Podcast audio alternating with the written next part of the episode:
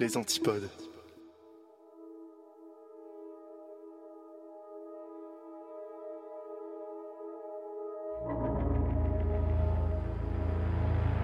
Bonsoir à tous. Vous vous apprêtez à participer à l'épisode final de la première saison du Rendez-vous de l'étrange. Préparez-vous à être emporté par des histoires aux antipodes de ce que vous avez l'habitude d'entendre.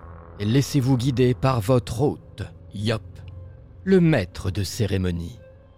Il sera entouré pour l'occasion de Xaramoli, la maîtresse du true crime, de Vanille, la maîtresse du creepy et du sordide, d'Indigo, le maître des musiques et du frisson, et de Dan, le maître de l'horreur.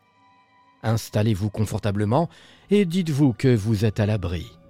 Même si vous en doutez fortement, faites face à vos peurs les plus primitives. Sombrez en ce qu'il y a de pire en l'être humain. Bienvenue dans le rendez-vous de l'étrange.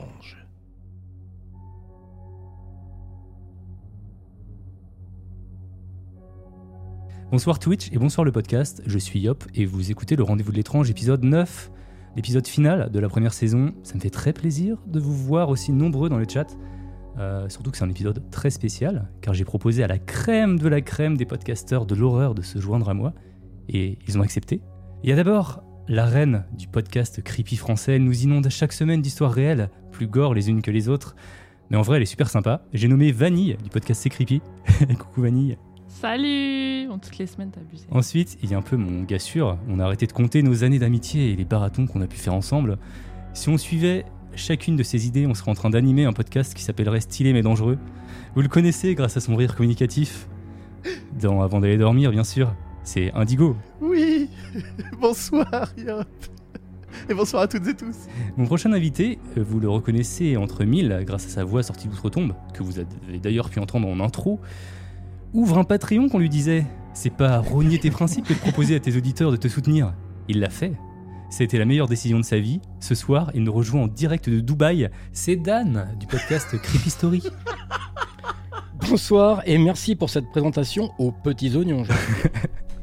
Oh, c'est magnifique Bon, on a quand même une dernière invitée euh, qui est toujours en retard, mais son accent que tous nos auditeurs surkiffent euh, va avec le décalage horaire bah, qui explique ce retard. Elle est présentement en train de courir dans tout Montréal pour arriver avant la fin du live. Et pour pouvoir nous raconter le sujet qu'elle a préparé, c'est bien sûr Xara Molly, qui va arriver euh, d'ici 30 minutes, je pense. Bonsoir, Xara, Bonsoir Xara. en avance. Je voudrais quand même vous remercier d'avoir accepté mon, mon invitation euh, au pied levé. Euh, je vous l'ai dit il y a genre une semaine. Je vous ai demandé il y a genre une semaine et vous avez tous accepté. Vous avez pris sur votre temps libre euh, pour préparer chacun un sujet. et merci, merci beaucoup. Ah. Fallait préparer un truc Ouais, fallait préparer un truc, ouais. Merci, cinq merci minutes le 11 novembre aussi. Ouais, ouais, ça aide. ça aide. On- Est-ce qu'on- est-ce qu'on dit chacun de, de quoi on va parler Ouais Alors, que personne ne fasse de recherche, euh, Ouais, per- ne faites pas ne de faites recherche, pas de dans le recherche chat. sur Internet. Ouais. Ah ouais. Ouais. Allez, euh, au hasard, vas-y Dan. Eh bien, moi, je vais faire un, un- Je vais parler de l'affaire des disparus de Mourmelon. Ok. Alors, apparaître un, un mot qui a beaucoup fait rire Yop quand je lui ai proposé euh, cette affaire. C'est une affaire vraiment très très spéciale, assez glauque et, euh, et où la justice n'a pas été très très euh, fair-play, j'ai envie de dire. Très bien. Ok. Vanille Euh, je vais parler euh, de la disparition des enfants sodaires. Très bien. Et toi, Indigo? Euh, moi, je vais vous raconter une enquête d'un game designer. Mm. Je vais beaucoup utiliser euh, Accrochez-vous et euh, c'est toute une époque. Ok. Très bien. Euh, moi, je vais vous parler de l'affaire euh, Godard, qui s'est passée en France euh, il y a quelques années, en 99. Je pense qu'elle pourrait euh, pas mal vous plaire, mais notamment à toi, Vanny, parce que ça me fait penser pas mal à Xavier Dupont de Ligonnès. Je pense qu'on va pouvoir y aller, de toute façon. Allez, Moi, je vous propose que, que je commence, tiens. Si ça vous va. allez, Ça vous va une fois n'est pas parti. coutume. Donc comme je vous l'ai dit en intro, je vais vous parler de la disparition de la famille Godard. Et je vais commencer par vous présenter le père, Yves Godard, 44 ans au moment des faits en 1999. C'est un médecin généraliste spécialisé dans l'acupuncture dans la ville de Caen. Yves est marié avec Marie-France depuis 1994. Elle a 44 ans également. Ils ont deux enfants, Camille 6 ans et Marius 4 ans. Yves et Marie-France ont tous les deux des enfants des précédentes unions. Yves a deux fils de 15 et 17 ans, dont il n'est pas particulièrement proche. Et Marie-France a un fils de 15 ans et une fille de 16 ans. Ils vivent les deux avec leur père, pas très loin, et voient souvent leur mère. Leurs amis indiquent que c'est un couple très soudé et qu'ils ont une relation très fusionnelle. Petit à petit, ils se sont même éloignés de leurs anciens amis pour passer plus de temps ensemble. Ils, ils allaient souvent au théâtre, par exemple. Par contre, Marie-France trouve que Yves travaillait trop, aussi bien dans son cabinet euh, que sur la maison qu'il rénovait. En tant que médecin, Yves était décrit comme étant très attentionné et dévoué, attaché à ses patients. Une fois, il a passé 48 heures au chevet d'un mourant pour le réconforter. Par contre, tout n'était pas rose dans sa pratique médicale. En 1996, sa licence a été suspendue pendant trois mois pour exercice pharmaceutique illégal. Il était accusé d'avoir soigné des pathologies graves avec un traitement médical d'avant-garde, ainsi que d'avoir prescrit des médicaments interdits en France. Yves s'intéressait de plus en plus à l'hypnose, à la magnéothérapie, à la thérapie spirituelle et même à la réincarnation. Il a essayé de trouver du soutien auprès d'homéopathes et d'acupuncteurs dans sa région, mais son attitude hautaine n'a pas aidé sa cause. Alors il a fini par quitter euh, son cabinet médical qu'il avait créé avec un autre médecin pour s'installer à son compte.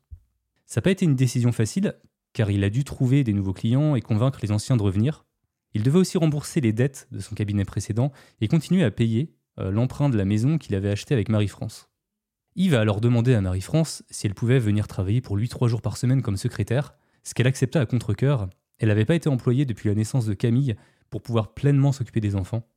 Tous ces changements professionnels et les difficultés qui vont avec ont amené Yves Godard à adhérer à la CDCA, la Confédération de défense des commerçants et artisans. C'est une sorte de syndicat qui défend les droits des dirigeants des petites entreprises et qui est connu pour encourager ouvertement ses membres à pratiquer l'évasion fiscale et à ne pas payer leurs cotisations sociales au gouvernement. Cela convenait bien à Yves, de toute façon il ne les payait pas depuis plus de trois ans. Dans les réunions locales de la CDCA, Yves Godard était surnommé l'intellectuel. Il était le seul membre de la région, et peut-être même de toute la France, à être médecin. Il était admiré pour son intelligence et avait entre autres la capacité de pouvoir résumer une réunion de 4 heures en seulement quelques minutes. À l'époque, en 1999, Yves Godard devait plus de 2 millions de francs, 300 000 euros environ, de taxes et d'impôts. Et euh, tous les deux jours environ, le centre des impôts envoyait un, huissier de justice pour rappeler euh, à Yves sa dette, au point que, euh, alors que d'habitude il est plutôt pacifique et anti-violent, il a mentionné à plusieurs reprises à d'autres membres de la CDCA qu'il faudrait peut-être faire quelque chose à ce propos de son ennemi personnel, l'huissier de justice qui lui rendait visite tous les 48 heures. L'état mental de Marie-France n'était pas non plus au beau fixe. Elle était stressée par les dettes et gravement déprimée. Elle allait voir un sophrologue pour lui parler de ses problèmes et de son mari qui lui prêtait de moins en moins d'attention. Elle tomba amoureuse d'ailleurs du sophrologue qui refusa ses avances. Donc maintenant que le contexte est posé, je vais vous parler de ce qui s'est passé en 1999. Nous sommes le 30 août, une journée classique pour euh, Yves. Il fait ses consultations au cabinet puis rentre chez lui, dans la ville de Pont de Juvigny, à 25 minutes en voiture de Caen. Les patients qui sont entrés ce jour-là dans son cabinet ont par la suite déclaré que tout semblait normal, que Yves était professionnel pendant les consultations.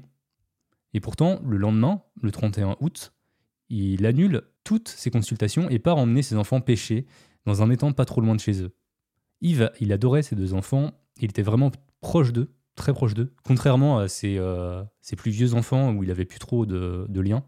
Là, on arrive le 1er septembre. Le lendemain, donc, Yves et ses enfants quittent le domicile familial en voiture vers 8h30 pour effectuer un trajet de 150 km en direction de Saint-Malo, c'est euh, l'une des voisines qui les voit partir, une personne âgée. Yves lui dit qu'ils partent pour quelques jours. La voisine est cependant surprise qu'elle lui laisse pas les clés de la maison pour qu'elle s'occupe de leur chat comme à leur habitude. Elle note aussi que Marie-France est dans la voiture. Elle se rétractera plus tard et compte tenu de son âge en fait, euh, son témoignage n'aura pas beaucoup de, crédit. Et un détail important, à savoir à ce moment-là, la veille au soir, Marie-France était au téléphone avec sa fille aînée et elle n'avait fait aucune mention euh, sur le départ de, vers Saint-Malo donc de toute évidence, elle n'était pas au courant. En tout cas, une fois arrivé à Saint-Malo, vers 10h30, il loue un bateau nommé le Nick au club de voile du coup de Saint-Malo. C'est un voilier qui mesure 9 mètres de long et qui peut accueillir jusqu'à 6 personnes. Yves dit à l'homme qui lui loue le bateau qu'il prévoit de naviguer avec les enfants vers la ville côtière de Perros-Guirec et qu'il serait de retour le 5 septembre. L'homme a confirmé par la suite que Marie-France n'était pas présente à ce moment-là. Il pouvait pas le savoir, mais en fait, Marie-France détestait la voile. Donc, euh, il y avait peu de chances qu'elle soit présente de toute façon. Yves est un marin expérimenté, donc il vérifie soigneusement tout l'équipement de navigation. Et avant d'embarquer, il s'arrête dans un supermarché vers 11h30 pour acheter un stock de sacs poubelles, des produits de nettoyage et deux bouteilles de whisky. C'est une belle journée de fin d'été, l'eau est calme. On ne sait pas exactement à quelle heure ils ont mis les voiles, mais a priori pas avant 14h, la marée était trop basse pour partir avant. Le lendemain, le 2 septembre donc, Yves et les enfants sont arrêtés à bord du Nick par des douaniers entre le cap Erki et le cap Fréhel pour une vérification de routine sur le bateau. Ils remarquent euh, un petit enfant, enfin un des deux enfants qui dort, mais aussi que le moteur du voilier fonctionne, malgré une bonne quantité de vent ce jour-là. Donc normalement, il n'y aurait pas dû y avoir besoin du moteur. Il remarque également ce qui semble être une euh, planche à voile dans sa housse à l'avant du bateau. L'un des douaniers a alors un mauvais pressentiment à propos euh, d'Yves Godard. Alors il décide de contacter le propriétaire du bateau, de- donc de Saint-Malo, pour vérifier son histoire. Comme c'était à prévoir, le propriétaire du bateau euh, corrobore les propos, euh, et le douanier n'a d'autre choix que de ne pas écouter son instinct et de les laisser partir. Les jours d'après sont assez flous. On a des témoins qui ont vu le bateau dans la région entre le 2 et le 5 septembre. On a également une femme qui dirige un stand de glace et de crêpes qui se souvient avoir servi Yves et ses enfants le 3 septembre. Le 4 septembre, plusieurs randonneurs remarquent que le Nick semble abandonné dans l'eau au large de la côte de Plouézec. Le 5 septembre, le jour où Yves et les enfants auraient dû rendre le voilier à Saint-Malo, un canot gonflable appartenant au Nick est trouvé par un bateau de pêche à environ 55 km de l'île de Bats. À l'intérieur du canot pneumatique se trouve une veste de pluie et un chéquier appartenant à Yves Godard. Beaucoup de gens ont spéculé à l'époque et pensaient que les objets avaient été placés afin de faire croire à un naufrage. Les gardes-côtes sont immédiatement informés et craignent que quelque chose de terrible ne se soit produit. Ils partent donc à la recherche du voilier. Aucun appel ni SOS n'a été passé depuis la radio du Nick, qui ne répond d'ailleurs pas aux appels de ces gardes-côtes. Le 7 septembre, le voilier n'est toujours pas rentré. Ceux qui travaillent sur l'affaire commencent à penser que quelque chose de grave est probablement arrivé à la famille Godard, mais ne pensent pas immédiatement à autre chose qu'un accident de bateau. Ils envoient un avion de l'armée au-dessus des côtes bretonnes dans l'espoir de repérer le voilier, mais en vain. Le même jour, la police de Saint-Malo inspecte le van laissé sur le parking du port. À l'intérieur, ils trouvent de fortes doses de morphine et une grande quantité de sang. Le 8 septembre, après avoir obtenu un mandat, ils se rendent au domicile des Godard à Pont-de-Givigny. Ils entrent dans les lieux et voient une note sur la table de la cuisine écrite de la main d'Yves. Nous partons quelques jours, nous reviendrons dimanche, et c'est signé Marie et Yves. Le frigo est rempli, la maison est rangée, les sacs à dos des enfants sont près de la porte. Ils montent alors à l'étage et ils découvrent du sang sur le mur de la chambre parentale que quelqu'un a essayé de nettoyer à la hâte. Ils se dirigent ensuite vers le lit, ils le retournent et trouvent une grande tache de sang qui a pénétré près de la moitié du matelas. Dans la chambre des enfants, rien d'anormal, pas de traces de sang. Ils vont ensuite dans la salle de bain où ils trouvent un gant de toilette imbibé de sang, et juste à côté du lavabo plein de sang également. En descendant, ils remarquent des gouttes de sang sur l'escalier. De retour en bas, ils continuent à fouiller et trouvent une couverture avec des traces de sang dans la machine à laver. Ça fait beaucoup de, de fois euh, le mot sang, mais il y en a vraiment beaucoup dans la maison, voilà. Le 10 septembre, une enquête pour homicide involontaire est ouverte et un mandat d'arrêt international contre Yves Godard est rendu public. Le 16 septembre, les échantillons de sang prélevés dans la voiture et dans la maison sont identifiés comme étant ceux de Marie-France Godard, que personne n'avait de toute façon plus revu depuis le 31 août. Donc voilà, Euh, vous avez des théories pour le moment ou pas? C'est une affaire de sous. Je pense que c'est, ça serait plus euh, des dettes, euh, des dettes en veux-tu en voilà. Et je, pense que ça serait plus ça. Ouais, ça serait plus des, des- dettes ou, ou, mais en arriver à ce point-là. Enfin, si, si c'est par rapport à ça, en arrivant à ce point-là, c'est quand même catastrophique. Mais en tout cas, dans toute bonne histoire de justement de un peu, un peu de, ce genre-là, il y a toujours une, un une petite camionnette. Toujours une camionnette, ouais, c'est un, c'est un van, effectivement. ouais. Une petite camionnette, ouais. Bah, pour pouvoir transporter un maximum de choses euh, à la verticale, je pense, parce que Genre des tapis avec des gens dedans, c'est ça. à tout hasard. Ok, et ben on est parti, on reprend. Alors les investigations commencent. Ils inspectent d'abord l'emploi du temps d'Yves Godard. Il avait continué à prendre des rendez-vous médicaux pour ses patients les 1er, 2 et 3 septembre, malgré le fait qu'il avait loué euh, son bateau le 17 août pour les dates du 1er au 5 septembre. Donc les enquêteurs, ils n'arrivent pas à comprendre pourquoi il a loué euh, le bateau pour ces dates, mais il a quand même accepté des rendez-vous. Encore plus étrange, il découvre ensuite euh, que les patients sont soit des patients existants qui n'avaient jamais pris de rendez-vous, ou alors soit des noms complètement inventés. Autrement dit, Yves avait falsifié tout son emploi du temps de début septembre. Les rendez-vous étaient écrits de sa main, donc ils savent que c'était pas Marie-France qui avait fait euh, les inscriptions. Le 16 septembre, des personnes en bateau trouvent un gilet de sauvetage au large de Guernesey. C'est une île euh, qui, euh, malgré qu'elle soit plus proche des côtes françaises, appartient au Royaume-Uni. Il a été confirmé que le gilet de sauvetage provenait du. Une semaine plus tard, le 23 septembre, un radeau de survie à moitié dégonflé toujours venant du et retrouvé dans la baie de Lyme, dans le comté de Dorset, en Angleterre. Les enquêteurs sont déconcertés. À ce stade, ils sont relativement certains qu'Yves a tué sa femme et s'est enfui avec ses enfants.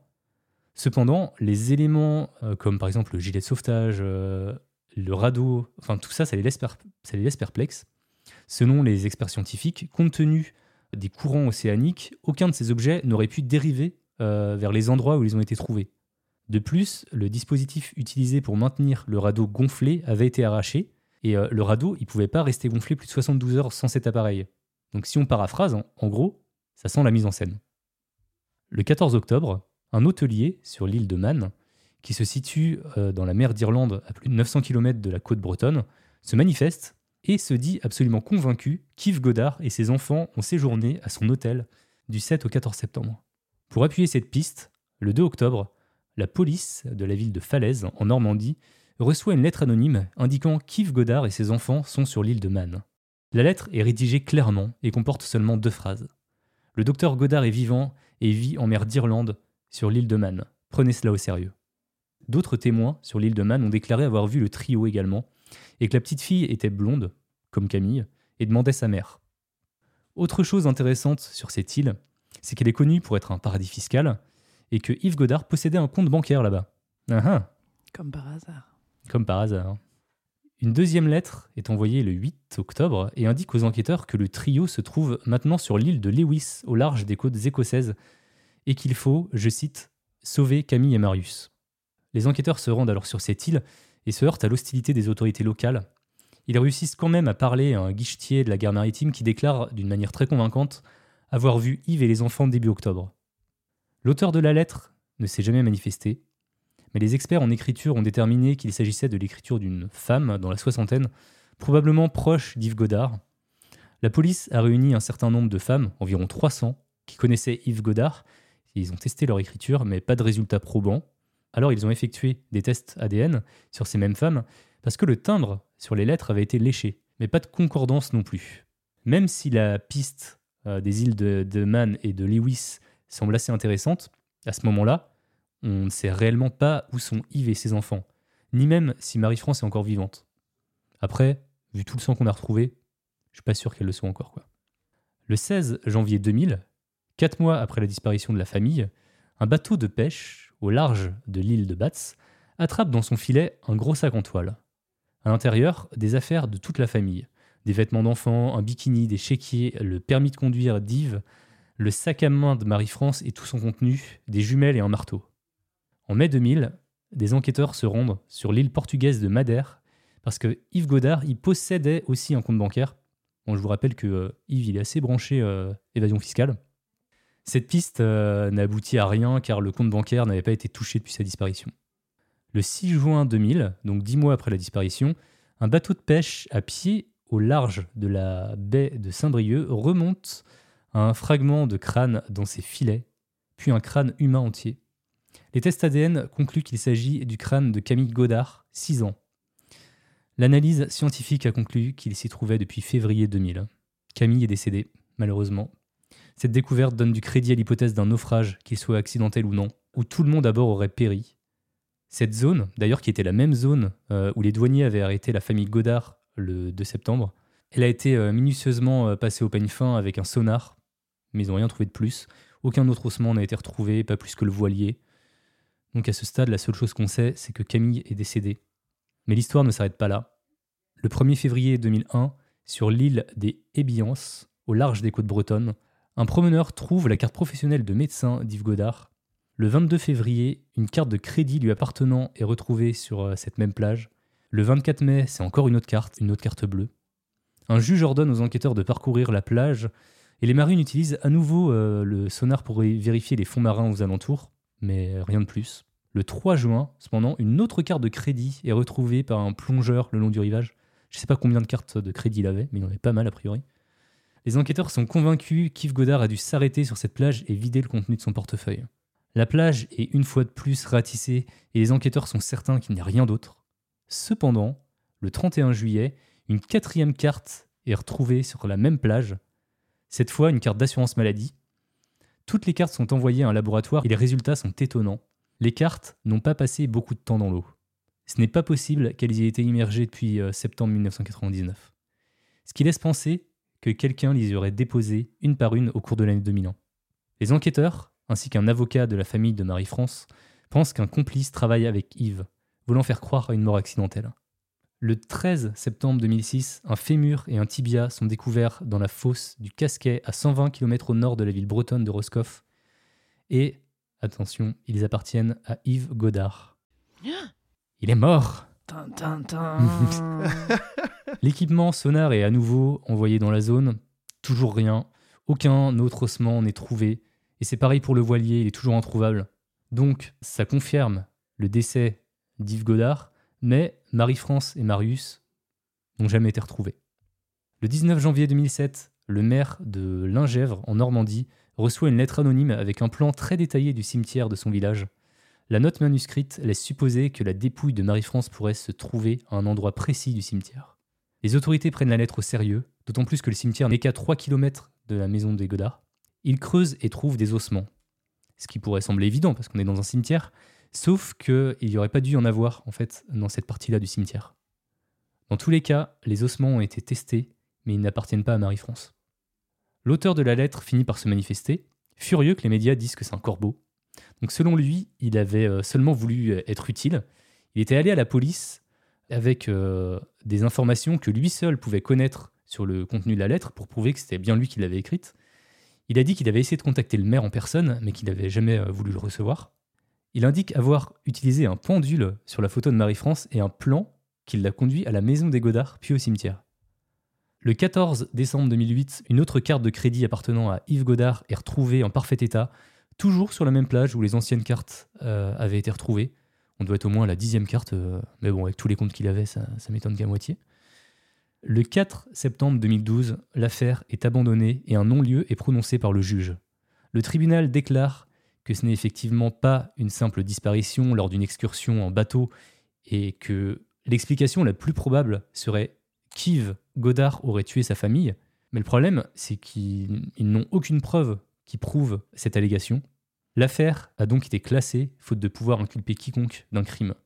Le 7 septembre 2015, la justice déclare officiellement Marie-France et Marius décédés. Aucun autre ossement appartenant à Yves ou Camille n'a été retrouvé. Le 31 janvier 2018, un petit crâne est retrouvé sur euh, une plage en Bretagne. Beaucoup de gens pensent immédiatement que ça pourrait être le crâne de Marius, mais les tests ADN ne sont pas positifs. On sait que euh, c'était celui euh, d'une femme, mais on ne sait pas qui exactement. Encore un autre mystère. Alors, qu'est-ce qui est arrivé à la famille Godard? Est-ce que Yves a tué sa femme? Ou est le corps dans ce cas-là? Est-ce que ensuite il est parti en mer avec les enfants en mission suicide? Ou alors est-ce qu'ils ont tout simplement eu un accident? Toutes ces cartes bleues qui n'arrêtaient pas d'apparaître euh, sur la même plage, est-ce qu'il avait un complice? Où est-ce que se trouve le voilier qui a toujours pas été retrouvé? J'ai une petite dernière information concernant la, CDCA dont, j'avais parlé au, tout début, l'organisation dont il faisait partie. Euh, le 29 janvier 2001, donc on, est à peu près dans, la même période, Christian Pousset, président de l'organisation, a été assassiné par deux hommes masqués. Le meurtre n'a jamais été résolu. Quelques mois avant la mort de, Christian Pousset, un autre directeur de la CDCA, Philippe Wagoner, est mort dans un, accident d'avion dans des circonstances suspectes. Est-ce que la CDCA ou des ennemis euh, de l'organisation pourraient également être impliqués dans cette affaire? C'est possible aussi. Donc voilà, je pose ça là. Euh, plein de questions dont on n'a pas de réponse. on est dans un rendez-vous de l'étrange. Voilà, vous en, en pensez quoi? Je vais, je vais lire un petit peu le chat pendant que vous discutez. C'est incroyable. Et est-ce qu'on a pensé à la piste des pirates? Il n'y a pas trop de pirates dans ces eaux-là, il me semble. Ouais, mais ça peut, être, euh, ça peut être des gens qui les ont suivis en bateau, pour, sachant que lui, il est médecin, que Oui, Ah oui, euh, on on peut se dire il y a de l'argent. Ou, euh, identifié comme une famille fortunée, ou ouais, ouais. Ouais, alors hum, ça m'étonnerait pas euh, qu'il y ait eu un, un abordage à un moment donné et qu'ils aient eu des problèmes. Et, et je pense justement c'est c'est lié au fait que euh, euh, ils devaient sûrement de l'argent à des gens. Mm. Ça m'étonnerait pas des, des gens placés, enfin des gens qui, euh, qui ont du Mm. pouvoir, quoi. Sachant que euh, officiellement, en fait, la famille avait plus de thunes. Sauf que euh, il était en mode full évasion fiscale et il avait plein de comptes avec plein d'argent, quoi. Oui, parce que retrouver un sac avec des affaires dedans, et puis euh, c'est quand même. même, même, si, même si le bateau avait coulé ou quoi que ce soit, en général, dans les bateaux, il y a toujours une, les balises Argos. là, les, les- les- Enfin, je pense que quelqu'un quelqu'un qui a un bateau aussi grand euh, va quand même l'assurer, va quand même faire en sorte de pouvoir le retrouver si jamais on le vole. Mm. Donc, est-ce qu'il n'y aurait pas justement euh, un truc comme ça Peut-être que le bateau est encore, euh, est encore en train de voguer ou, ou quelqu'un l'a récupéré dans une marina. Ou, euh, Est-ce qu'il y avait déjà ce genre de, de balise en 2000 euh? Ah bah, je crois que ça existe depuis super longtemps. Ouais. Ça, c'est- enfin, je, je pense hein, quand même. euh. Ah, il y a Robière qui dit dans le chat que moi je pense qu'il s'est amputé d'une jambe pour euh, se faire passer pour euh, dead. Ça, ça peut être C'est ça. jouable, ouais. Ça, ça peut carrément. Moi j'y ai pensé aussi et je me disais, mais euh, effectivement, il y a que ça qui prouve euh, qui prouverait sa mort, quoi. Vaut mieux ça qu'un bras, tu vois. Ouais. Genre, euh, t'es en cavale, tu vois. Et par contre, être en cavale avec, en- avec une seule jambe, c'est chaud. La médecine en 2000, tu vois, ça va, ça va, ça va bien déjà. quoi. Hmm. Et dans ce cas-là, pourquoi est-ce qu'on a retrouvé le crâne de l'enfant? C'est c'est ça qui. Ah, elle était en cavale, elle a décidé de retirer sa tête. Bon, après, c'est un enfant. c'est un enfant, alors je vais te dire. Ok, bah c'est bon. Je, je n'ai plus de questions alors. Objection. ça, c'est pourquoi est-ce que lui se serait coupé une jambe et pourquoi est-ce que l'enfant retrouve le crâne de sa tête quoi? Moi, je pense pas en fait qu'il voulait s'en prendre aux enfants. Je pense qu'il voulait vraiment partir avec les enfants. Je pense qu'il il voulait, euh, il voulait sûrement partir parce qu'il avait des problèmes. Hmm. Euh, Sa Mhm. femme voulait pas, je pense. Du coup, il l'a tué. Ça, c'est c'est ma théorie. hein. Après, on en discute. hein. Il l'a tué. Euh, Mais on la retrouve pas. On la retrouve pas parce que bah voilà, il a dû s'en débarrasser quelque part. Il est parti avec les enfants et je pense qu'ils ont eu des problèmes parce qu'ils étaient recherchés. Pour moi, c'est ma théorie. Euh, Il y a Elena Sgull dans le chat qui dit ça sent quand même la mise en scène du mari. La fille est morte accidentellement, donc il l'a balancée et après il s'est coupé une jambe, c'est QFD. Emoji de chien. Ouais, quand même. hein. L'histoire de. Enfin, les taches de sang partout, tu sais, dans, dans la maison, ça, ça peut sous-entendre éventuellement que euh, c'était pas prémédité, tu vois. Mm. Peut-être qu'au bout d'un moment, il pète un plomb, il se dit on se casse en fait, j'ai aucune, euh, aucune voie de sortie, la seule chose Mm. c'est de se barrer et de changer de vie, quoi. Et s'il y a prise de tête, tu vois, je sais pas, ça peut aller vite, tu vois. euh. Ça nous arrive à tous, quoi. Alors, non, mais. euh, Attends, attends, il y, avait quand même, il y avait quand même un peu de préméditation. Euh, je pense qu'il voulait vraiment partir en voilier parce qu'il l'avait, Oui, euh, ça oui. il l'avait loué en mi-août. Mais pas pour le meurtre, en fait, quoi. Mais le, je pense qu'il voulait quoi. vraiment partir avec toute sa famille. Non, non, c'est plus pour la partie meurtre que je dis ça. Ouais, ou- c'était un couple euh, assez soudé, euh, a priori, Ouais. quand même. Il y a quelqu'un qui a dit euh, c'est la femme qui a fait le coup et maquillé ses crimes. Dans ce cas, elle aurait quand même perdu beaucoup de sang. Hmm. Mais ouais, euh, bon, après, tout est possible, mais. euh, Elle avait des, des transfusions. euh, non, comment on appelle ça? Si, si, sang, là. ouais. Ouais, une Transfusion. Elle en avait dans le frigo vu qu'il était. Une perfusion, peut-être plutôt. Ouais, Ouais, voilà. Ouais. Dans, dans tous les cas, elle aurait, elle aurait buté son fils ou sa, euh, sa fille, pardon? Ah. C'est, on, on reste toujours sur ça. Moi, ce qui me, moi, ce qui me choque entre guillemets, c'est d'avoir retrouvé un crâne d'enfant. Quel, quel père ou mère euh, peut faire ça quoi? Ouais, moi, je- L'abordage, c'était une bonne Ouais, idée. carrément. Moi, je, je, je pense ça, pas hein. qu'il y a Ouais. eu un infanticide. euh, C'était pas volontaire, ou alors il y a eu un accident, ou alors. euh, Parce que, imaginons même euh, de retrouver des cartes au fur et à mesure. Est-ce que c'est pas des gars qui ont pris le, porte le portefeuille, utilisé les cartes, elles fonctionnent pas, on la jette, et peut-être pas le faire euh, constamment, tout le temps, euh, jour après jour, parce que sinon, je pense qu'il se, serait grillé tout seul. Mais d'utiliser une carte, de la jeter, d'attendre euh, quelques mois, d'utiliser une deuxième carte, de la jeter. euh, D'où euh, le, le- Parce que c'est vrai que du plastique dans, dans de l'eau de mer, ça reste pas très longtemps. Je pense que les, les- les cartes auraient été, auraient été un peu rongées euh, Par les tortues. aussi. Il y a Renouille qui dit qu'il y a des femmes tueuses et c'est souvent sur leurs enfants. Ouais. Ah, mais là, là, on parle pas de, de côté psychologique, on parle vraiment de quelque chose de. Ouais. On, on parle d'argent, on parle de, de fraude fiscale, enfin, pas de. Oui, enfin, bref, de. de- qui, qui a rapport vraiment avec de l'argent, avec des gens qui s'enfuient parce qu'ils doivent énormément d'argent à l'État, et peut-être, comme tu as dit, qui, de, qui devaient de l'argent à quelqu'un, à une tierce personne, dont il avait peur, donc ils ont tous essayé de s'enfuir. C'est pour ça, euh, c'est pas, c'est pas mental. hein. Le film Gone Girl, la meuf se fait des perfs pour accuser son mari. Non, mais c'est vrai que l- là, par contre, euh, il y avait quand même énormément de sang dans la maison. euh, et qu'on voit que la, la moitié du matelas est imbibé de sang, euh, du sang de, de la femme, euh, ça m'étonnerait qu'elle en soit sortie vivante, quoi. Elle avait peut-être ses règles. Après, moi, je connais pas trop. Euh, Vanille, explique. mais Oui, il y, a- y certains flux qui sont plus abondants que d'autres. mais, euh, mais maintenant, on n'a pas la quantité, hein, donc on peut pas savoir. euh, oh, et, et est-ce que Xara est- est- nous a rejoint ou pas? Oui, Je ne sais pas. Oui, oui. si. Ah, oui, oui, je suis là. Comment ça va, Xara? Ça va très bien, ça va très bien. J'y suis arrivée. Ok, et eh ben c'est nickel. Trop cool que tu sois là. On était sur, euh, sur une affaire, bah, on vient de, de terminer, je crois, euh, à peu près. hein. On n'est pas trop mal, je pense. On a, on a à peu près tout dit. Qui veut passer en deuxième? Il y a Vanny qui se cache. Pourtant, pourtant, deuxième, c'est un peu la meilleure place, je trouve. Mais, euh, tu- Ouais, vas-y, je me lance. Ah, Je suis chaud. Ah, j'allais y aller. Ouais, vas-y, fais le coup du j'allais. y Ah non, aller. non, je, vous- je vous laisse. Non, non, allez-y, je vous en prie. Vraiment, vraiment, Non, je n'en ferai rien. franch- franchement, je- Ah non, mais je vous prie. excusez-moi. En plus, j'ai j'ai un peu mal à la tête, là, je suis. euh, allez-y, allez-y, je vous en prie. Pour ce rendez-vous de l'étrange Endgame, accrochez-vous. Mais alors, accrochez-vous bien.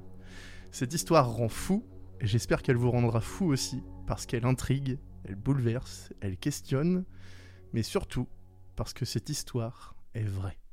Je vais vous parler d'une enquête invraisemblable menée par Eric Viennot. Quand Eric a fait son enquête entre 2014 et 2019, il pensait tenir un scénario de film ou de livre Enfin, il pensait en faire quelque chose. Finalement, et comme pour beaucoup de gens, le Covid est passé par là, et Eric décide de publier son enquête sous forme d'une cinquantaine de newsletters très complètes et très détaillées, publiées entre janvier et juillet 2021. C'est donc très récent. L'enquête n'est pas terminée, et vous verrez qu'elle nous laisse avec des réponses, mais encore beaucoup, beaucoup de questions. Mais alors, qui est Eric Viennot? Quelqu'un le connaît? Non, c'est qui? Dis-nous. moi non plus. Allez, next. Eric est euh, game designer. Il travaille dans le jeu vidéo et il intervient pour imaginer des mondes, des lieux, des cartes. Il a aussi publié des livres en tant qu'auteur. Et en faisant des recherches pour, je cite, trouver l'inspiration et enrichir ses créations, il tombe un jour sur un livre, L'Atlas des îles abandonnées, publié en 2009. Dans ce livre, il va faire une découverte incroyable, la vie de Marc Liblin. Mais alors, qui est Marc Liblin? Il y en a qui le connaissent. Ah bah pour sûr. Alors c'est là où tout bascule, hein, clairement. Marc a grandi dans un petit village des Vosges dans les années 50, à Luxeuil. Sa famille a fait fortune dans l'industrie, et à l'époque, l'entreprise se passe de père en fils. Il déménage donc pour lancer lui aussi son usine, mais celle-ci fait faillite, la crise de l'industrie est passée par là, et Marc a de toute façon d'autres projets. Depuis toujours, Marc se sent en marge de la société. Il est rêveur, explorateur, bien que timide et réservé. Mais il est conscient qu'un destin plus grand l'attend quelque part. Ce qui fait penser cela à Marc, c'est que depuis l'âge de 6 ans, il rêve la nuit. Alors, vous me direz, tout le monde rêve la nuit, on n'est pas si différents. Mhm. Well, well, well. Les rêves de Marc ont la particularité d'être légèrement différents. La nuit, lorsqu'il rêve, un vieux monsieur lui enseigne la physique et lui parle dans une langue inconnue. Chaque nuit. Chaque putain de nuit. bon, là, on est dans les années 50. Donc, niveau médecine ou compréhension des enfants, généralement, on règle ça à coups d'électrodes ou de gifles. C'est toute une autre époque. Et à force de rêver dans une langue inconnue, Marc Liblin va finalement être capable de parler cette langue couramment, sans la comprendre, ni même savoir si cette langue existe. À 33 ans, Marc a déménagé plusieurs fois. Il vit à Rennes, et son cas intéresse une poignée de chercheurs. Pendant deux ans, et avec les moyens de l'époque, c'est-à-dire pas grand-chose, les chercheurs vont faire passer des tests à Marc pour essayer de déterminer l'origine de cette langue ou la comprendre. Tout le monde y va de sa petite théorie. On évoque une langue du Tibet, d'autres évoquent l'araméen, ou une langue très ancienne, perdue. Marc est entouré de scientifiques qui ont tous plus ou moins d'implication dans la médecine naturelle ou s'intéressent aux dons de certaines personnes, magnétisme, guérison, etc. Certains seront même radiés de l'ordre des médecins pour leurs écrits. Ils se feront tous un peu discrets à ce sujet par la suite. Ça complique l'enquête d'Eric, mais vous allez voir que ça ne l'a pas arrêté. Parce qu'Eric veut en savoir plus, et plus il creuse, plus l'histoire prend une tournure inattendue. Après deux ans de recherche infructueuse à Rennes, Marc et ses acolytes, dont un certain docteur Gérard Collin, vont avoir une idée. Sillonner les bars et cafés portuaires de Bretagne pour partir à la rencontre des marins de passage, au cas où quelqu'un aurait entendu cette langue lors d'un voyage en mer. Marc fait des démonstrations de cette langue dans les bars, jusqu'à ce qu'un jour, un barman, ancien de la marine, lui dit avoir entendu cette langue, ou quelque chose qui s'en rapproche, sur une île reculée de Polynésie. L'ancienne épouse d'un militaire parlerait même cette langue et vivrait dans un HLM pas loin d'ici.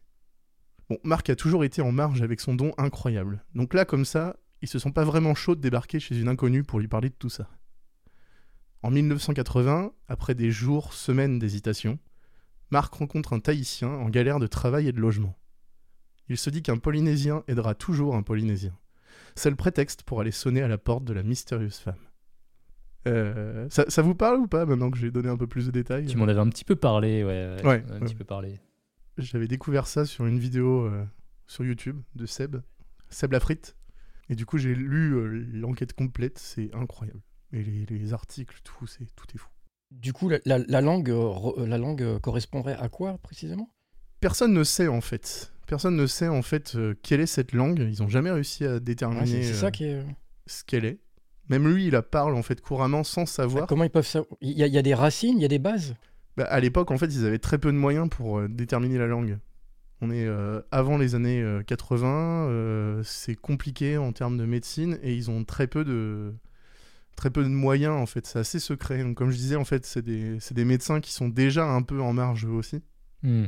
Et donc du coup, euh, Il y a, ils galèrent. il y a Antitioche qui demande justement en quelle année ça, ça se passait. Les recherches se sont passées en 78, Ok. 1978.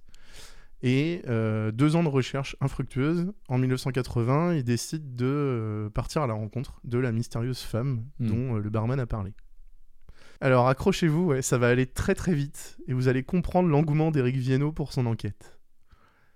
Marc racontera plus tard qu'il a sonné, que la dame a ouvert, qu'ils se sont regardés, elle restait immobile et ressemblait à une statue.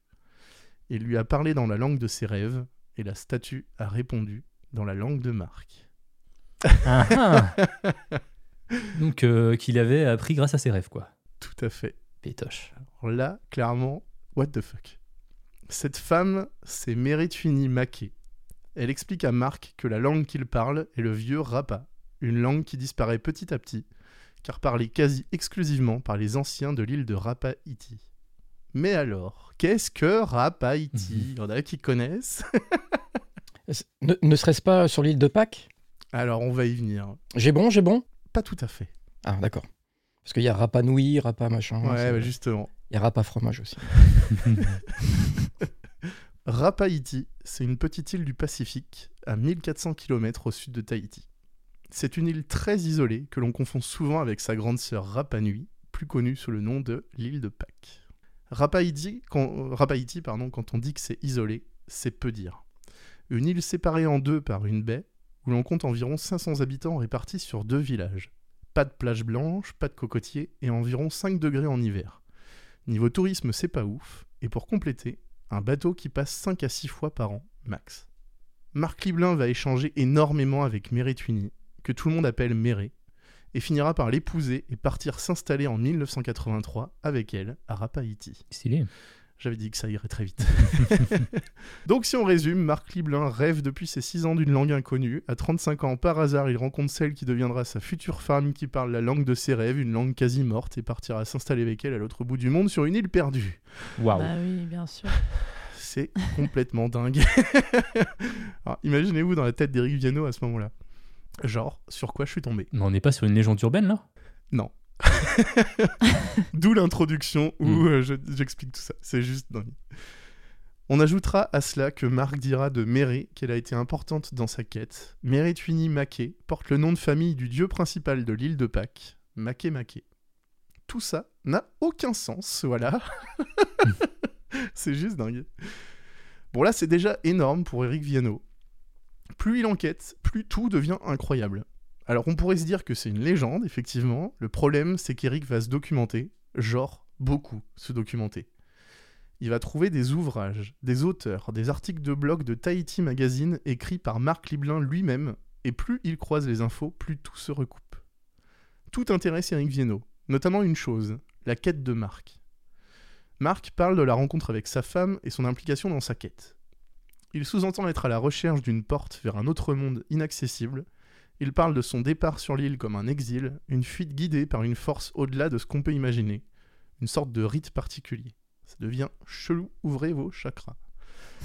Eric trouvera des photos de Marc, des enregistrements sonores. Il apprendra que Marc a notamment eu quatre enfants avec Mary sur l'île et qu'il a passé sa vie à établir des théories sur son île.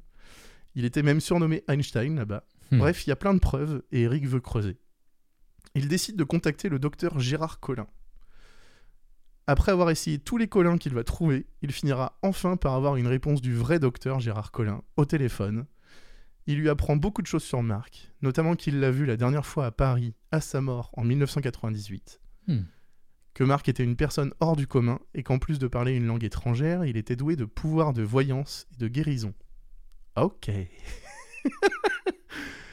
Le docteur Colin dit euh, de Marc euh, qu'il a déjà dé- guéri des animaux et qu'il voyait des scènes, des événements qui se seraient passés, mais que Marc ne pouvait pas connaître. Le docteur avait alors vérifié la véracité des faits avec des anciens. En contactant les auteurs de plusieurs ouvrages sur Marc Liblin, un des auteurs apprendra à Eric que Méré, sa femme, a rangé toutes les recherches sur l'île dans six malles à la mort de Marc. Marc, ce genre de super-héros plein de mystères, donc, euh, ça s'ajoute à la liste. hein. On n'est pas au bout de nos surprises. Eric va alors se concentrer sur les enfants de Marc. Il va leur écrire à tous les Liblins qu'il va trouver sur Facebook. Donc il a prévu un petit texte en fait pour se présenter, pour dire qu'il fait des recherches sur, les, sur Marc Liblin. Alors évidemment, il va se prendre forcément pas mal de refus, pas mal, il va se faire ghoster en fait énormément, jusqu'à obtenir une réponse d'une certaine Marie Liblin qui lui dit qu'elle connaît cette histoire. Elle dit Mais c'est le cousin de mon père. Il va également rencontrer une experte de la glossolalie au cours d'une soirée. Alors, la glossolalie, qu'est-ce que c'est? C'est la glossolalie. C'est le fait de parler une langue inventée. On a tous en tête des histoires de personnes sorties de coma, d'accidents cérébral, d'amnésie, qui se mettent à parler une autre langue. Ouais. Bien souvent, c'est une langue inventée qui ressemble à ce que pourrait donner une langue étrangère pour quelqu'un qui ne la parle pas. Et parfois, c'est vraiment une autre langue. Dans ce cas, on parle de xénoglossie. La capacité à parler une langue étrangère véritable sans en être totalement conscient. Alors, si vous êtes perdu avec tous ces mots compte triple, pensez à Harry Potter qui parle fourche langue. Il sait pas comment, mais il sait. voilà. L'experte rapporte alors un autre cas bien connu de xénoglossie, celui de Mary Campbell, une écossaise qui parlait aussi une langue étrangère. Après des analyses et le fait qu'on lui dise que c'était l'œuvre de Satan, c'était toute une époque aussi, elle s'était tournée vers Dieu. Marie dira ensuite qu'elle sentait une présence. La langue en question a pu être déterminée, il s'agissait d'une langue des îles Palaos, située aussi dans le Pacifique. Pour le cas de Marc, la spécialiste ne sait pas. Pire, elle est sceptique. Marie Liblin, de son côté, forte de son nom de famille, qui lui ouvre plus facilement les portes pour ses recherches, retrouve les deux premiers enfants de Marc qu'il avait eus en France avant de divorcer.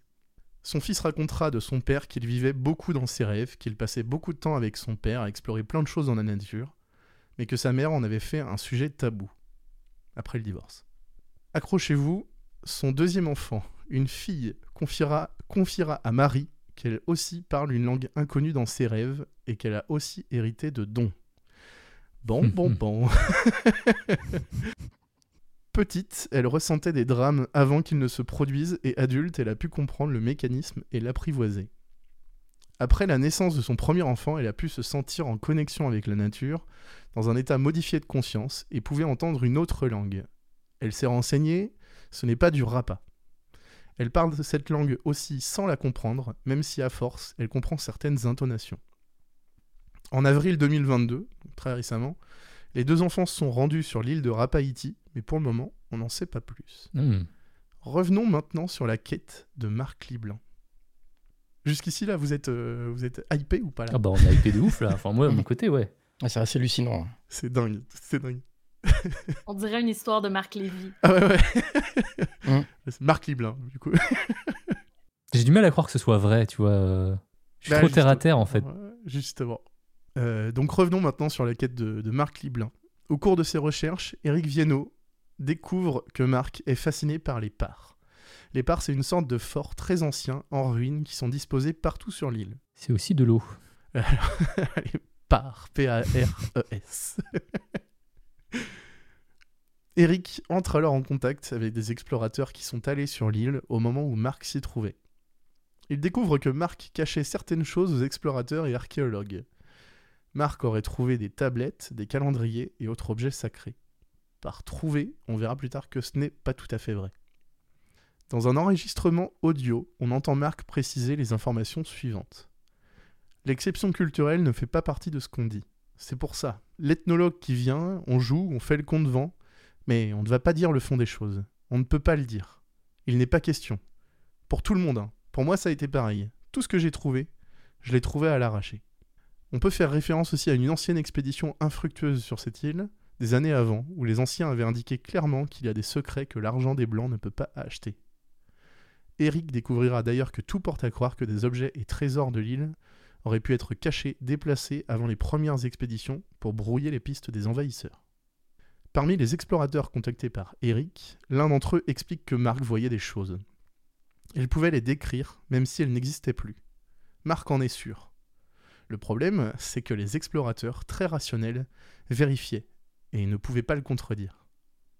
En fait, si une chose n'est plus là, à l'endroit où elle devrait se trouver, ça va pas être simple de confirmer ou d'infirmer. Ils concluent tous cependant par le fait que Marc ne prouve pas, Marc sait. Eric retrouve alors un ami de Marc, Jérôme. Il est allé sur l'île avec Marc. Jérôme parle alors plus en détail de la quête de Marc. Accrochez-vous une nouvelle fois. Marc essayait de prouver que Rapaïti était le centre du monde, le lieu d'origine de tout, un peu comme Khéops. Bon, forcément, on comprend mieux pourquoi Marc est assez discret sur ses recherches. Clairement, tu prétends qu'une île complètement isolée est au, centre, du monde, bah tu passes un peu pour un fou, quoi. Si en mm. plus on ajoute les dons de voyance, guérison et la langue inconnue, bref. Jérôme explique ensuite que Marc lui a affirmé une chose en parlant de Khéops. Marc a tenu ce propos. Pour toi, ça va être du délire, mais si tu traverses la Terre en passant par le centre, l'antipode de la grande pyramide tombe pas loin de Rapa et il y a une pyramide sous la mer à cet emplacement. Marc était persuadé que Rapa était le berceau de l'humanité. Ça, ça fout les frissons à force. Hein. ça, ça, commence à être lourd là. Hein. Alors, à l'époque, ça nécessitait surtout une formule mathématique pour vérifier cela, mais avec les outils de maintenant, en quelques clics sur Google Earth, Eric Viano vérifie les dires de Marc. Et je suis désolé de vous dire que c'est vrai. Pour la pyramide sous l'eau, on ne sait pas. Mais pour Rapaïti à l'antipode de la pyramide de Khéops, eh bien faites donc le test vous-même. Rapaïti est l'île la plus proche de l'antipode de la pyramide de Khéops. Waouh. Voilà. Jérôme. Ça mal au crâne quand même. Ah mais tellement, c'est fou, ça rend dingue. Fallait que je vous le raconte parce que faut que vous partagiez ce, ce désastre. Donc à l'époque, euh, quand il était sur l'île, Jérôme était un jeune étudiant en archéologie, très pragmatique, très cartésien, une approche très scientifique finalement. Et sa rencontre avec Marc va être bouleversante. Cela va lui ouvrir l'esprit sur les possibilités infinies du cerveau et les capacités mystiques de ce lieu perdu dans le Pacifique et isolé du monde. À ce propos, Jérôme expliquera que cela lui a fermé certaines portes à son retour en France, car son analyse semblait biaisée désormais par des choses non tangibles et inexpliquées ou inexplicables. Hmm. Tu m'étonnes. Jérôme parlera des recherches et dessins de Marc. Il avait symbolisé une petite statue de l'île de Pâques, haute de quelques dizaines de centimètres. Donc a priori, il y aurait une statue sur l'île de Rapaïti également. Marc prétend aussi avoir vu dans ses visions des crânes à deux cornes. Après différentes recherches, on apprend que les anciens de l'île vissaient des pierres sur les crânes des nouveau-nés pour communiquer avec les esprits. C'est toute une époque encore. Mhm. Bah, c'est les précurseurs des, implants. Euh, Ouais, ouais, clairement. On avance toujours dans le what the fuck. Marc voyait aussi des lumières bleues, comme des esprits qui essaient de communiquer ou de guider. Voilà. Bon, là, à ce stade, on est tous d'accord pour dire que c'est le bordel, que Eric Viano a beau essayer de démêler tous les fils de cette histoire, les discours se croisent, se recoupent, personne ne se contredit, et chaque personne rencontrée apporte son lot de mystères supplémentaires. D'ailleurs, un scientifique contacté par Eric lui indiquera être allé sur l'île après la mort de Marc. Il a rencontré Méré, qui lui a donné accès au CIMAL contenant toutes les recherches de Marc. Dans les documents, il apprendra que, selon Marc, les anciens sont connectés avec la nature spirituelle comme lui. Il apprend aussi que Marc souhaitait précisément être enterré face contre terre. Cela faisait référence à la disposition des crânes avec deux cornes que Marc avait vus et qui étaient disposés comme ça. Donc ce qu'il faut savoir, c'est que les crânes à deux cornes, Marc les voyait, il n'y en avait aucun sur l'île. Ça veut dire que c'était vraiment encore des visions de Marc. Dans les notes, on trouve aussi des références aux lumières bleues. Ce sont des manifestations d'entités qui sont visibles aussi sur d'autres îles et ne sont visibles que par certaines personnes. Tout ça paraît tellement dingue. Bon, Eric se rassure et je vous rassure aussi. Il y a encore des gens qui vivent là-bas. Donc si vous êtes sceptique, libre à vous de vous y rendre pour voir vous-même. Petite anecdote en off, comme je vous le disais au début, l'île de Rapaïti est très isolée et très petite. Un bateau de marchandises passe tous les deux mois environ, il n'y a pas d'aéroport. Euh, le bateau, c'est le seul moyen d'y aller, et une fois sur place, il faut ensuite l'autorisation du Conseil des sages de l'île pour y rester. Donc, bon courage à toutes et tous. On arrive à la fin de la première partie de cette longue et palpitante enquête d'Éric Viennot. J'avoue, j'ai pas mal raccourci parce que tout ce que je vous ai décrit ce soir, tout cela est détaillé, documents, dessins, photos, preuves à l'appui par des proches de Marc, des scientifiques. Éric Viennot a reçu de nombreux dossiers, notamment un dossier scientifique envoyé par le docteur Gérard Collin lui-même, ainsi que des photos des documents présents dans les malles de Marc conservés par Méret. La théorie d'Éric, c'est qu'il pourrait s'agir d'une histoire de réincarnation, le vieux dans les rêves serait un ancien de l'île qui fait une passation de connaissances à Marc Liblin pour qu'il poursuive cette quête. Si je peux vous donner un conseil après la lecture de l'enquête, ne soyez pas rationnel. Laissez-vous porter. Votre théorie n'a pas besoin d'aspect scientifique pour exister. Une particularité que beaucoup de scientifiques étant allés à Rapaïti partageront, c'est le fait que là-bas, en présence de Marc, il ne faut pas toujours chercher à vérifier. Que dans ce lieu, dans cette atmosphère atypique, et fort des connaissances et visions de Marc, tout semble logique, clair, évident. Eric continue son aventure. Il a échangé avec un grand nombre de personnes, des scientifiques, chercheurs, ethnologues, archéologues, écrivains, historiens. L'aventure ne peut pas en rester là. Eric a pu échanger aussi avec les enfants de Marc, les quatre enfants nés sur l'île. Il a également échangé avec Méré, qui a laissé sous-entendre, et vous l'aurez compris face à tous ces mystères, que Méré ne pourra parler et révéler certaines choses que si Eric vient sur l'île. Hmm. Ça rejoint ce que, ce que Marc prétendait sur l'enregistrement audio, sur le fait qu'il y a des choses qu'on cache aux gens qui viennent, euh, sauf si on décide de leur dire. Mais on ne dit que sur place, en personne. Voilà, certaines choses peuvent pas être transmises à l'écrit, à distance. Euh, cette- certaines choses doivent être dites en face. Je vous avais parlé tout à l'heure de la première fille de Marc Liblin, qui avait eu en France, euh, qu'il avait eu en France avant de divorcer puis rencontrer Méré, celle qui a hérit- hérité des dons de son père. Éric Viennot, au cours de ses recherches, a rencontré des linguistes et chercheurs possédant une base de données d'enregistrement sonore gigantesque de nombreuses langues et dialectes anciens. Eh bien, cette femme à présent a accepté de tester sa langue inconnue, mais on ne sait pas encore si les tests ont eu lieu. L'enquête est toujours en cours. Oh, Voilà que tu reviennes dans la prochaine saison alors. Si c'est sorti, mais juste c'est dingue. Tu l'inviteras euh, sur le plateau. C'est compliqué à, à croire en fait, tu sais, quand t'es trop euh, terre à terre. Bah c'est oui. c'est compliqué à comprendre en fait, même à- juste à comprendre. Ça n'a pas de sens. Rien n'a de sens. Non. Vraiment, ce, ce truc, c'est what the fuck. Est-ce qu'il utilisait des substances pour euh, justement être, dans des trans Rien du tout. Rien du tout. Rien Mais du les tout. preuves auraient pu être euh, fabriquées, en fait. Possiblement, ouais. Ça- en fait, le truc, c'est que euh, tous les.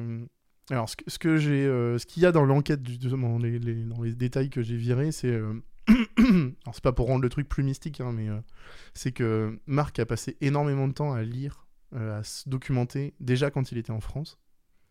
Du moment où il a appris que c'était Rapaïti, quand il a rencontré donc Mérituni, euh, il s'est énormément énormément instruit sur cette île. Il a lu énormément d'ouvrages, tout ce qu'il a pu trouver. Ça peut casser un peu le côté mystique des visions, étant donné qu'il a eu accès à pas mal d'histoires, en fait, de, Mm. de bouts d'histoire. Sachant qu'il y a déjà eu des, euh, des, des- Comment dire Des expéditions sur cette île. Après, il doit pas, il doit pas non plus, euh, plus y avoir euh, 36 000 ouvrages sur, euh, sur une si petite île. euh, Eh bien, détrompe-toi En fait, il y en a eu plein. Ouais. Euh, en fait, il y en a eu plein parce qu'en fait, c'est un coin de, du monde qui intrigue en fait depuis longtemps. Mm. L'auteur derrière, donc Eric Viennot là, qui, qui raconte son enquête, euh, au cours de ses newsletters, parfois il fait des, des digressions. Et en fait, il lui arrive parfois de faire des, des liens avec sa vie perso. À tel point qu'il est tellement immergé dans ce truc-là qu'il a lui aussi l'impression d'être mêlé à cette histoire, mais pas pour rien. Par exemple, euh, je vous disais qu'il était, en plus d'être game designer, il était auteur. Euh, il a écrit un livre il y a longtemps, un livre pour enfants, donc c'était euh, une, une quête de trésors perdus, quelque chose comme ça, sur une île. Et en fait, l'île de, de Rapaïti, elle a une particularité, c'est qu'elle ressemble pas aux autres îles. Elle est en forme de croissant de lune. Donc il y a une baie au milieu. Hmm. Et donc lui, étant euh, game designer, donc il a déjà l'habitude de dessiner des plans, des choses comme ça, des cartes.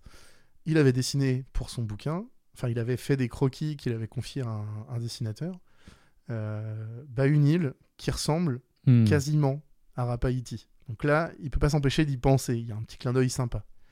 C'était une histoire de carte au trésor, donc il y a une grotte avec un crâne, et au sommet du crâne, il y a deux cornes. Ça commence à faire beaucoup, bordel. ça fait beaucoup là, non? Voilà. Et c'est plein de petites choses comme ça. Notamment, dans la carte de navigation qu'il avait inclus dans le livre, eh bien, l'île en question se trouve pas loin de Rapaïti. Donc il avait euh, tracé des points en fait de navigation, donc on voit une map monde en fait avec des points d'arrêt euh, du bateau euh, de, de pirates quoi.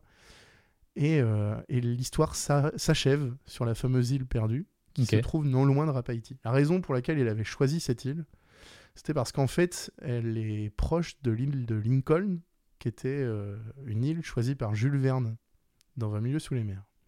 Et donc, en fait, il est très fan, mais connaissant Jules Verne, il en est à se demander si il n'était pas au courant d'un truc plus mystique qu'il aurait aussi inclus volontairement dans son histoire à lui.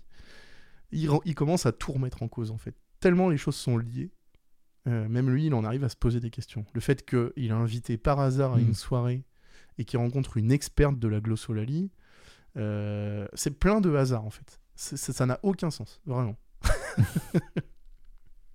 Est-ce que ce marque a existé pour vrai, en fait? Ah oui, oui, il y a des photos, il y a des enregistrements, il y a tout. hein. Mais Tout est surtout qu'il documenté. il est mort il y a quoi? Il y a 25 ans maintenant? Ah bah il est mort en 98. Ouais.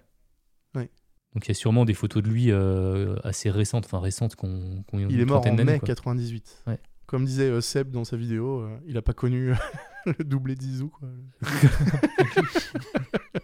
J'ai pas connu Doudou 4000 non plus. c'est vrai, C'est malheureux. c'est triste pour lui. Et là, du coup, Eric, il en est où là? Il continue ses newsletters euh, sur le sujet ou pas?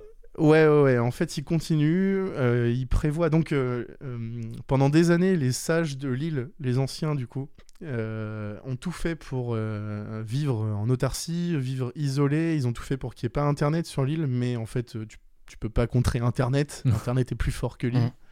Donc, il a pu faire des visios avec certains membres, notamment les enfants de Marc qui vivent sur l'île encore. Euh, Il y en a un qui est revenu en France. Donc, quand les, en avril 2022, quand les enfants de Marc de son premier mariage sont allés sur l'île, à ce moment-là, il y avait un des enfants de Marc qui partait de l'île pour venir vivre en France. Donc ils se sont croisés quoi. Hmm. Mais euh, tout le monde est entré en contact avec tout le monde. Ils sont très proches, euh, ils sont très euh, amis et ils sont liés un peu tous par ce- cette espèce de légende locale qui est qui fait partie vraiment de, de toute l'histoire de l'île quoi. Bah, c'est assez fou. Mm. Ouais. Mais c'est pas terminé du coup. Et c'est pas terminé. Ouais, c'est ça qui est fou. ouais. Mais il a tellement de documents.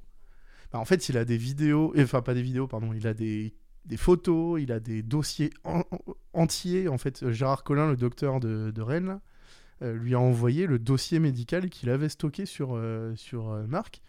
Les- je vous rappelle, les recherches, elles ont duré deux ans. Donc autant dire qu'il y a dedans des noms de plein d'autres scientifiques qui ont participé aux expériences. Certains sont morts depuis. Mais tous ceux que Eric Viennot peut contacter, il les contacte.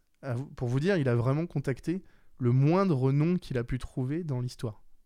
C'est-à-dire que quand il a lu la première fois l'Atlas des îles abandonnées, où il y avait un petit résumé de la vie de Marc, ce qu'il a euh, initié à cette histoire, il a envoyé une lettre à l'autrice de cet Atlas. Il n'a pas eu de réponse tout de suite, donc il a tout de suite enchaîné sur les recherches sur Internet. Il est tombé sur les articles de Marc Liblin quand il écrivait dans Tahiti Magazine. Et entre-temps, il a reçu la réponse de, euh, de l'autrice de l'Atlas, qui lui a donné sa source. Il a contacté la source, il a retrouvé le bouquin, il l'a acheté, et la source parlait... Enfin, sa source s'inspirait aussi elle-même d'une autre source. Donc en fait, il, il continue de creuser le plus loin possible chaque piste séparément. Et c'est ça qui est hyper bien détaillé dans sa newsletter, c'est complètement dingue. Et c'est perturbant en fait de, de, de creuser autant sur un sujet qui paraît si euh, mystique quoi. C'est rendu une obsession. Ouais, clairement, bah oui, Mais après, quand tu veux chercher des trucs bizarres, t'arrives toujours à en trouver aussi. c'est ça. Mais ça fait beaucoup quand même de comme par hasard. C'est ça en fait. Disons que Marc était devenu quand même une légende locale à Rapaïti, une île qui est très isolée, où tu rentres pas comme ça, où les gens ne t'ouvrent pas euh, à leurs coutumes, à leurs traditions comme ça. Donc même en étant marié à Méré, ça suffisait pas. J'ai appris que par exemple le père de Méré euh, détestait Marc au départ. Et il s'est toujours méfié, parce qu'il y a un truc où euh, bah, il, a, il a peur en fait du, du- de l'envahisseur, et les anciens avaient déjà mis en place plusieurs fois le fait de détruire ou perdre ou déplacer des preuves historiques de, l'histoire de l'île, euh, juste pour être sûr que le secret reste gardé, quoi. Donc euh, le fait que Marc arrive en disant j'ai vu ça, j'ai vu ça, j'ai vu ça, bah, euh, tu, tu peux que le croire en fait, quoi. Parce que il n'y a pas d'écrit sur ça, quoi. Il y a Valentine dans le chat qui, euh, qui j'ai l'impression qu'il veut continuer les recherches. Elle te demande le nom de l'affaire. Tu, tu peux rechercher euh, ouais, Eric Viennot et il y a une newsletter de, de- sur Marc Liblin. Donc tu peux chercher Eric Viennot déjà, tu vas trouver son, sa newsletter. Il y a une cinquantaine de pages, c'est hyper intéressant, hyper détaillé. Et, euh, et tu, peux, tu peux suivre la chose comme lui le fait, c'est-à-dire au fur et à mesure qu'il avance, quand tu vois des nouveaux noms, c'est une piste à creuser. quoi. Bah c'est top. Voilà. Est-ce que tu l'as fait aujourd'hui, la deuxième partie, ou... Ah bah non, je l'ai pas. C'est ça le problème. Oui, c'est ça encore qui en rend cours. fou. C'est que là, on est tous bloqués par Bah ouais. les recherches d'Eric Viennot, quoi. Bah ouais, Donc, si tu veux en savoir plus, faut en fouiller cours, de ton côté. Mais Mm. l'avantage qu'Eric a par rapport à tout le monde, c'est que lui, il est en contact avec tout le monde pour le coup, et que c'est un, un enquêteur reconnu par la famille de Marc Liblin. Donc ça, c'est ce qui, c'est ce qui change quand même grandement la donne, quoi. Ouais, puis il est accepté aussi, j'ai l'impression. Enfin, Il est accepté, ouais. Mm. Méré qui lui dit euh, si tu viens, je te raconte tout. euh, c'est un pas énorme en fait. il va y aller, c'est obligé de toute façon à un moment donné. Il l'a dit qu'il irait, ouais. Ouais. Ouais, ouais. Il veut y aller avec Marie Liblin, justement, euh, le- la, la- la petite euh, cousine éloignée, je sais pas quoi, là, la petite filleule, non, nièce. De Marc. hein. C'est un bordel, ouais. Après, le truc, c'est que s'il y va et qu'il découvre plein de trucs, il pourra pas forcément nous les dire. Et ben, c'est ça, en fait. C'est ça le, tout le problème. Moi, je pense qu'il il va rester pris sur l'île. On va lui dire, maintenant qu'on t'a tout dit, tu peux pas quitter. C'est- Il y a un truc de fou aussi, c'est pour montrer la dureté de l'île.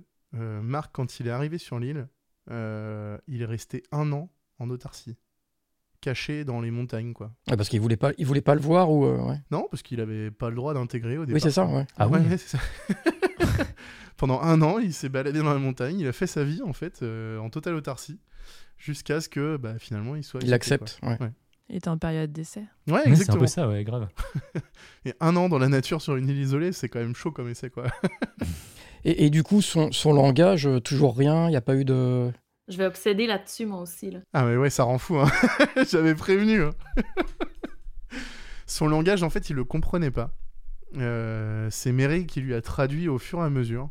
Euh, lui le chantait en fait plus ou moins. Donc Méré dira qu'il le chantait en fait plus ou moins. Hmm. Donc, il, y avait, il y avait une histoire de, de- Il reproduisait les sons qu'il entendait dans ses rêves. Et, euh, et en fait, le, le- le- le truc, c'est que elle lui traduisait au, fu- au fur et à mesure, mais comme je disais, ce langage-là, c'était le langage euh, parlé par les anciens de l'île. Parce qu'en fait, ça a évolué, la langue a évolué.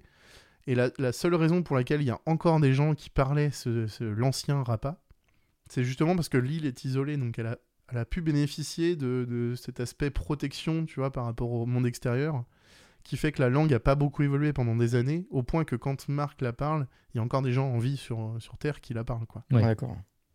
Mais si ça avait été plus tard, peut-être Bah, que ouais. personne n'aurait parlé. Il aurait puis- jamais su, ouais.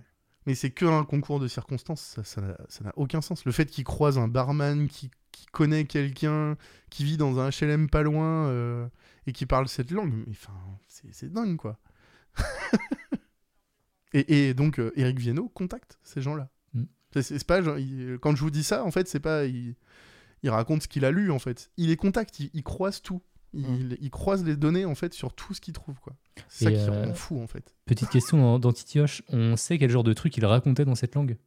Parce que lui, il Mm. savait pas ce qu'il disait, mais vu qu'elle lui traduisait. euh, Pas spécialement. Et après, il était assez discret et Méré. euh, alors, c'est un peu l'image du, du couple de petits vieux, tu vois, où, où en fait, lui parlait Et Méré approuvait tout derrière en disant oui, oui, euh, et traduisait en même temps.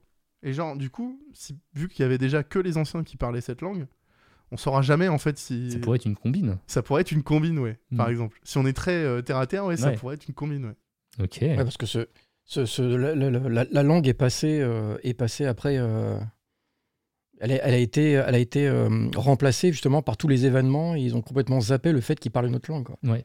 Ce qui, pour moi, je, je trouve que c'est encore Déjà. plus Déjà, c'est pas étrange. Que de, que, de, que, de, que de penser à une île et puis de dire voilà, il y a ça, il y a ceci, il y a cela. il Y a... Ah, ça a l'air que Eric Viano est mort. Attends, je vais, je vais vous envoyer le lien. Il est pas mort, euh, Eric Viennot. Faut déconner.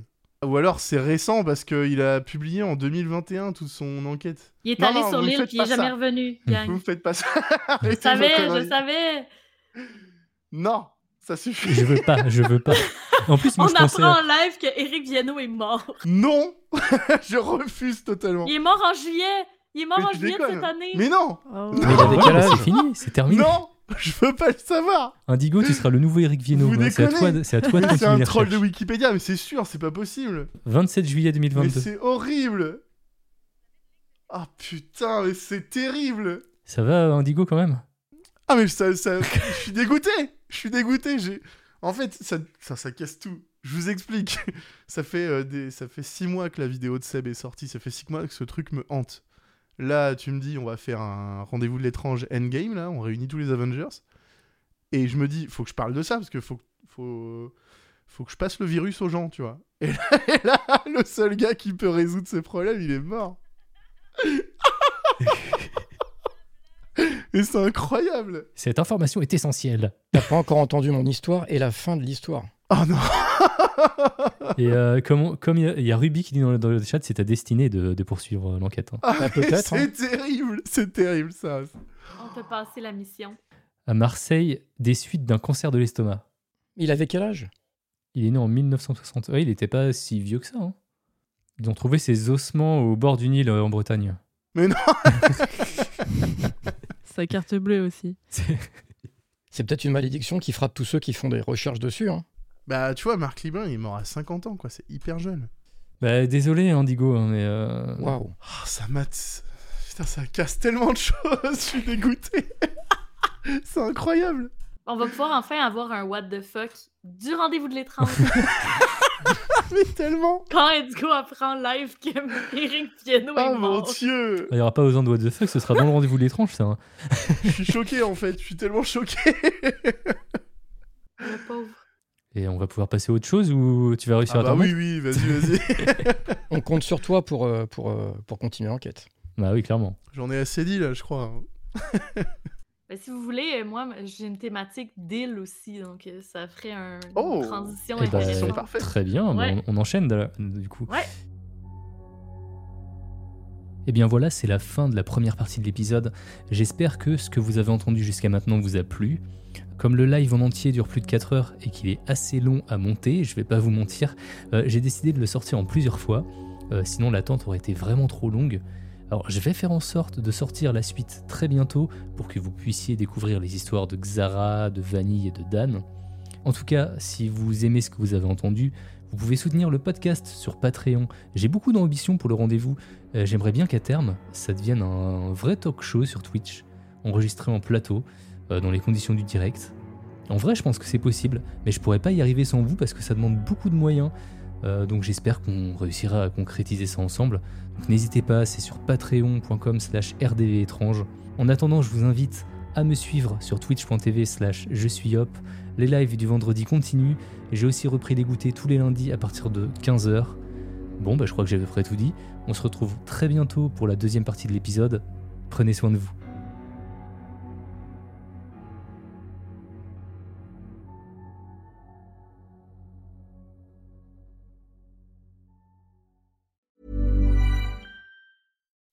When you make decisions for your company, you look for the no brainers. If you have a lot of mailing to do, stamps.com is the ultimate no brainer. Use the stamps.com mobile app to mail everything you need to keep your business running with up to 89% off USPS and UPS. Make the same no brainer decision as over 1 million other businesses with stamps.com. Use code PROGRAM for a special offer. That's stamps.com code PROGRAM.